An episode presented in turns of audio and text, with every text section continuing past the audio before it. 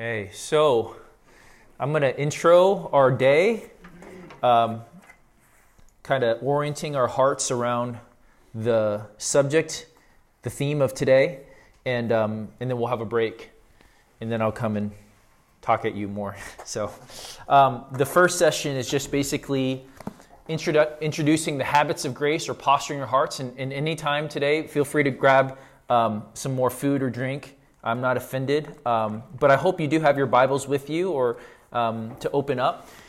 When um, I first heard the topic of the seminar that was planned when I wasn't around, um, I saw they told me it's about on spiritual disciplines, and my first question was, why? We're going to get our leaders together. This is a rare treat.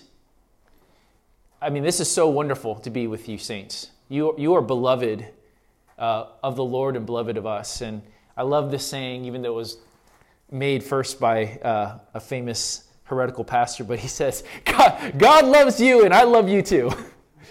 Uh, I love that saying, even though the guy who like made it famous is is uh, heretical. Um, and um, but but I, I want to say that I just feel like my heart is brimming with God's love for you. God loves you, and I love you too, brothers and sisters. And it's such a delight to um, be with you and labor with you. And um, I've just this last week I've been around a lot of church planners. It's the annual convention meeting for the uh, Midwest uh, Minnesota Wisconsin Baptist Convention. So I've been at that, and I've been at this Send Network training too that I've been part of, and I've just been around a lot of other churches and leaders and leadership teams. And I'm just like, man, I wouldn't trade our church's team for the world. The elder t- eldership team, the wives, and as well as especially you. Um, our church is made. Uh, what's the word? made or broken? What's that term? Uh, yeah, it's make it or break it. You guys, however you can change the grammar of that that sentence. Um, but but our church rises and falls based off this group right here. Like seriously, this is the most important. You guys are the most important people of our church uh, outside Jesus. and um, and so so, so why do I say all this? I, I just want to start off saying I love you guys, and I'm so grateful you're here. And you mean the world to the Lord. I mean, he, he, he, he loves you, He delights in you, and you mean so much to us. And uh, I just feel His delight over you. So, again, why this topic? Because why aren't we talking about counseling or troubled situations or leadership and all that kind of stuff? All that stuff will come in the future seminars, but we want to make sure we got our foundation set. Because if we don't have this, we don't have intimacy, if we don't have this going on in a flourishing, life giving way, then all the other stuff is not going to be worthwhile. Right. I mean, what's the number one consistent trait among all fallen leaders who have moral failings or burnout? So the number one trait is it that they're that they're they're too famous, platforms are too big. What, what is the number one trait among all of them consistently across denominations, across years? Is that somewhere along the line, they lost their first love. Somewhere along the lines, prayer became chore. Prayer became a means so that they can do work for God. Bible study became just something that they can, you know, prep so that they can preach or teach or counsel. And it no longer became a life giving avenue to have communion with God. That's the number one trait among them all. You will have lots of different personality tra- traits that differ, but that's going to be the overwhelming reality. In people who fall and leaders who fall. And it's kind of like Ephesus in Revelation. You see this in Revelation chapter 2. What does Jesus say? He said, You, you guys are awesome with fighting for the truth. And you have not even grown weary of doing. You're fighting for the kingdom. But this I have against you. You have forgotten your first love. And, church, we can be a church where we have our doctrine in order, we teach the right things, we even have great programs, we have all the great things, and maybe people will be like, wow, ABC's doing pretty well. Um, but if we forget our first love, then what's the point? What's the point? And what where our hearts are at will overflow either explicitly or implicitly just seep into the hearts of our people. If we're not madly in love with the God of the universe, and that's our first love, then, then that will overflow into our people. And a passage I've been going to over and over again this last year, and if you could flip to your Bibles, John 15, John chapter 15. You, you would probably assume we would go here. There's a lot here. We can't go over it a lot. This is just a 10 minute session. Um, Let me set a timer real quick because you know me. Um, you know how I go. But John 15, just remind you of the imagery of a vine, and we are the branches. We are connected to the vine. We have no life on our own. We need the vine for sustenance. Without the vine, we're dead. And so imagine this picture of being connected, and that's you and me. And Jesus welcomes people, welcomes his, his disciples, welcomes us. Because if you read John 14 through 17 later on, he makes it clear that this was not just for the disciples, but those who will believe one day. So that's us. So this passage is not just for them, it's for us and all God's people in all times and places. But look at verse 4. Jesus says, Abide in me, and I in you, as the branch cannot bear fruit by itself, unless it abides in the vine. Neither can you, unless you abide in me. I'm the vine, you are the branches. Whoever abides in me, and I in him, he it is that bears much fruit. Would you read this last part for me? For apart from me, you can do nothing. How many of us believe that regularly? And all you have to do, if you want to know the true answer to that, is look at your prayer life. Look at how often we go into situations and we're not dependent and desperate for God's power. How often we parent in our own flesh. We do our work in our own flesh without a utter dependence on God as our life and our power. I, I, had this imagery of me last year. As all of you guys know, I was on, near burnout. And it, it's kind of like a balloon. Um, or, or you can even think of a vine since this is the passage. But I wasn't cut off from the vine last year, but it's like if you take a balloon and you look at the stem and you pinch it, maybe some air seeps through, but it's pinched. It's suffocating. But there's still some air. So I wasn't purely functioning out of the flesh last year, but I was largely depending on myself, my gifts, my, my effort, my activity to do a lot of work in ministry. And so, though I had times on my knees, and though I would pray in the car, and though I'd pray in the shower, and I'd, God help me, or I'd go into me, God help me, God help me, God help me, largely I was not abiding and beholding and enjoying God. And over time, you can't sustain that kind of pace.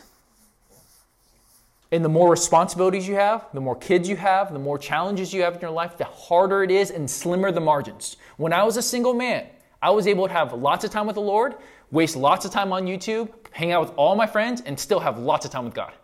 I was able to it off because I had lots of margin. And as I have now four kids, more responsibilities in my life, more pressures, more challenges, it, the margin is so slim. And the enemy will go after that margin and try to kill it.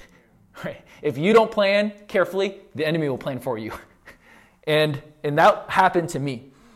And I realized that when we talk about the disciplines of grace or habits of grace, I like calling it habits of grace or means of grace because you know the word discipline has positive but also negative connotations. You know, when you think about a date, if you even say, man, you need to have dates with your wife or your husband, it, it would be kind of weird if you call it a discipline. I have a discipline of dating my wife, right? It's like, you want to do it, you know, right? Because discipline has a negative connotation of like, it's something I don't really want to do, but it's good for me. Like I have a discipline of eating kale, right? But no one likes it, right? I, I think there's a fear of disciplines in our society, in Christians, because we're afraid of being pharisaical, being afraid of being legalist. And all of us know how we can feel a sense of self importance, self satisfaction if we had a week where we just cr- crushed it in devotions. You just have a sense of like, man, I'm doing pretty good in my Christian life. God's pleased with me. God's happy with me. Um, um, and, and then there can be a subtle sense of self righteousness seeping up that we feel entitled to stuff from God because you did your spiritual disciplines that week and so forth. Um, and so I think a lot of us feel this dread sometimes and this constant sense of shame and guilt of, of not doing enough, not praying enough, not reading enough, not meditating, not fasting enough, if we ever even fast and it's just a, a sense of, of dread over us. And, and, and I think all of you have heard this and you know this, but I just want to remind you that these spiritual disciplines, these habits of grace, are not about earning. They're not about earning favor. God doesn't love you more because you had your quiet time, right? It's because you already have favor. We spend time with Him. It's because I already have favor with my wife and she's committed to me in a covenant that we go on dates. I'm not trying to get her to love me. I'm not trying to get her to commit to me. It's because I'm already committed to her and she's already committed to me. That I get to go and be, have dates with her and deepen our relationship. God does not love you more with your quiet time because your quiet time. You are just positioning yourself to receive the love that's already there on the table. It's already there. You're just putting yourself in the stream of love and grace and receiving it. And for leaders, our danger is that these disciplines can merely be uh, functional because we're trying to serve other people, because we know we need something to say, we know that we need help. And in a relationship like that, just any marital relationship like that, functionally long term, will die if all of it is, is merely u- utility, practical, because I need, I need to do this because we need to com- accomplish a task. And yes, there is a task to be accomplished by us, by the power of the Holy Spirit, but first and foremost, we're lovers of God. One day the task will cease. There will be no mission one day. And then it'll just be worship. And if we forget that, that order, and let mission be the primary driver of all of our intimacy and communion, then our hearts will shrivel long term. We can't let that be because one day we won't have mission. Mission will end and it will just be Him. And I think for us, sometimes there's even a fear a failure of looking incompetent, not prepared enough. So our prayer time and our Bible time can be driven towards just, it's ultimately about self.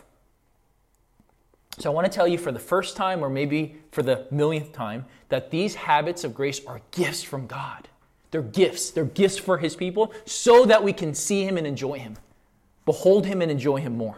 So let me give you my Bethlehemian kind of long definition of spiritual uh, uh, means of grace if you're taking notes. The habits of grace are gifts from God for us to progressively grow in beholding and enjoying him. While trans right while transforming us into the image of Jesus and empowering us for his purposes.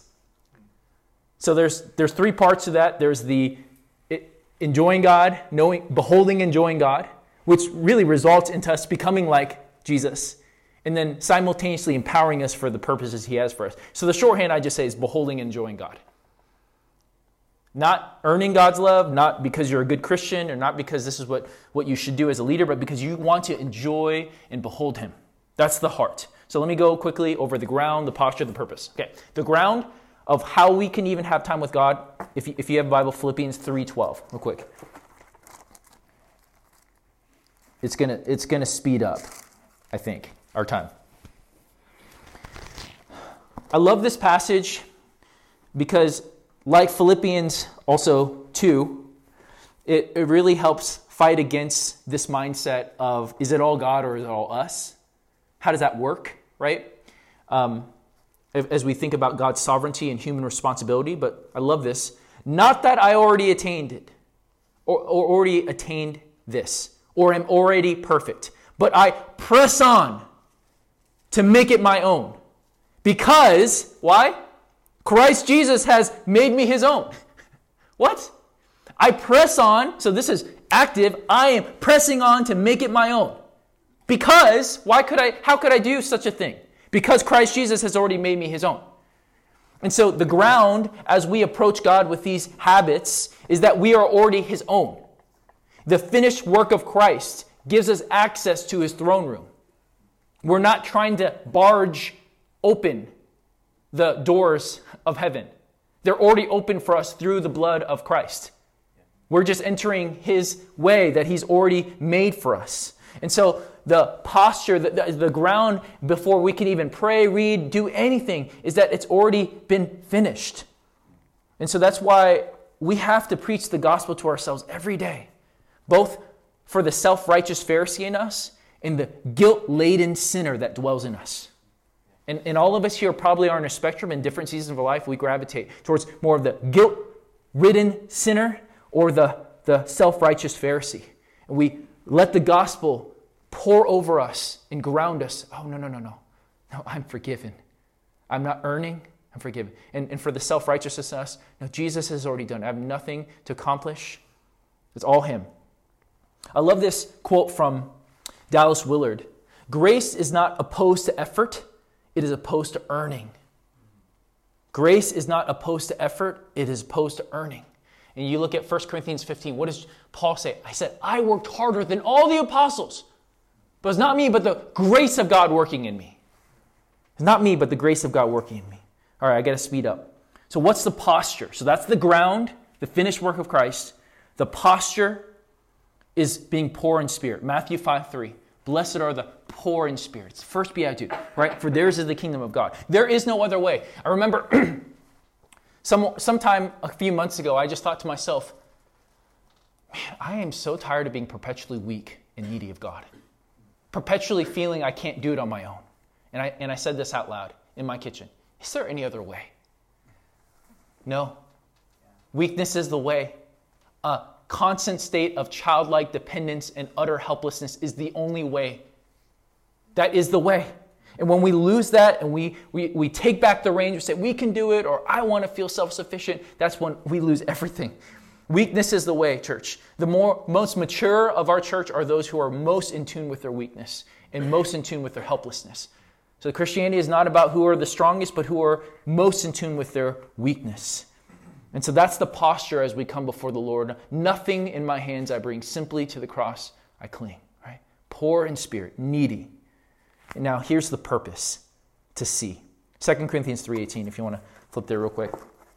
Last passage we're going to go to. I'm trying to do a lot in a little time, which is my pattern in life. and we all with unveiled face, beholding the glory of the Lord, are being transformed into his image, into the same image, from one degree of glory to another. For this comes from the Lord who is the Spirit. There's a lot here, obviously. But the ultimate purpose in our habits of grace is to see. Is to see, is to behold him. Positioning our hearts to behold the glory of the Lord. Everything that comes, the enjoying, the knowing, the, the growing in our faith and growing in our, in our sanctification, the empowering for mission, all that is a result of the seeing. The seeing must come first. And oftentimes we flip it. We make all that stuff the goal.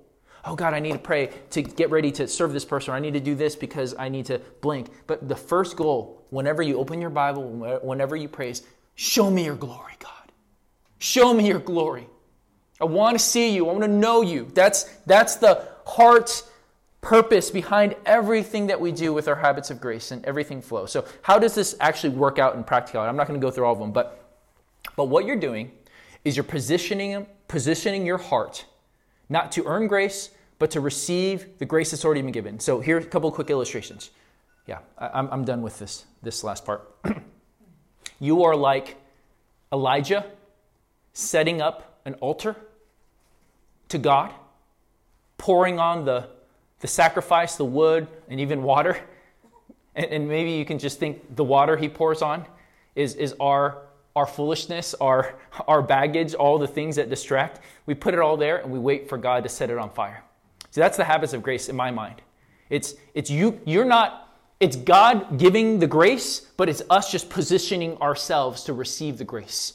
God has promised a, a, where his grace will come and, and, and we're just saying okay i'm going to step, step into that stream and i'm going to hold out my hands and, and more times than not he's going to meet us there it's like you are zacchaeus getting up in the tree. Jesus has to call you to come over but you're, you're positioning yourself to see him. You're like bartimaeus on the road. You have to call out. You have to call out to have sight. And then he sees you and calls you over and gives you sight. And that's, that's how I view spiritual disciplines. I'm just Bartimaeus, I'm Zacchaeus, I'm Elijah. I'm just putting myself in the place, I'm setting things up, and I'm going to trust God will show up. When I do my reading, when I'm prayer, I'm just setting it all up, trusting that God's grace will empower it and light it. And so that's, that's our heart in all of this. So, so I, I just urge you, leaders, this if we don't have this, um, ultimately we're going to be living the Christian life on our own strength and would and, and so give yourself to these means of grace whatever it takes it is it must be the number one number one priority in your life where everything else is scheduled around it don't schedule don't try to schedule habits of grace in your life as if it's secondary and all the other stuff are primary and you have to fit it in no no no no It's the primary, and everything else, like your work, your family, everything, has to fit around that. Do you see the difference? That is a radically different way to view this. This is the most primary thing you can do in your day, in your week, and everything else needs to figure out how to plan around it.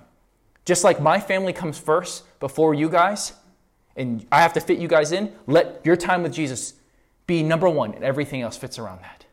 And in doing that, God will, will pour out an avalanche of grace to empower you so that even if you have little time, and even though your margin is, is tight, everything is going to be empowered and infused by His Spirit. And you'll be more fruitful, more joyful, more empowered. So let's pray. Father, there's so much here, but Lord, I do pray that you would reorient all of our hearts to remember that all of these, they're not guilt trips, they're not ways to earn, but they're ways to see. We want to see you. Show us your glory. Reorient our hearts so that every time we open our Bibles, every time we open our mouths to pray, every time we do any habit of grace, we know that it's that that's ultimately because you've already done. It's already been finished and we want to receive, we want to see you, God. You have a banquet for us. We don't want to we, we don't want A.W. Pink's words to be true, where so many Christians will weep when they enter into eternity because they realize they could have lived like kings, yet they lived like paupers spiritually. We want to say that we, we took hold of all that you have for us by your grace, not our own effort, but your grace. Help us, Lord. Help us speak to us, help reorient us. Bless us this day. We love you, and I do pray that you'd give us a spirit of wisdom and revelation in the knowledge of you so that may we see you more. Help us receive you and see you more. In Jesus' name, amen.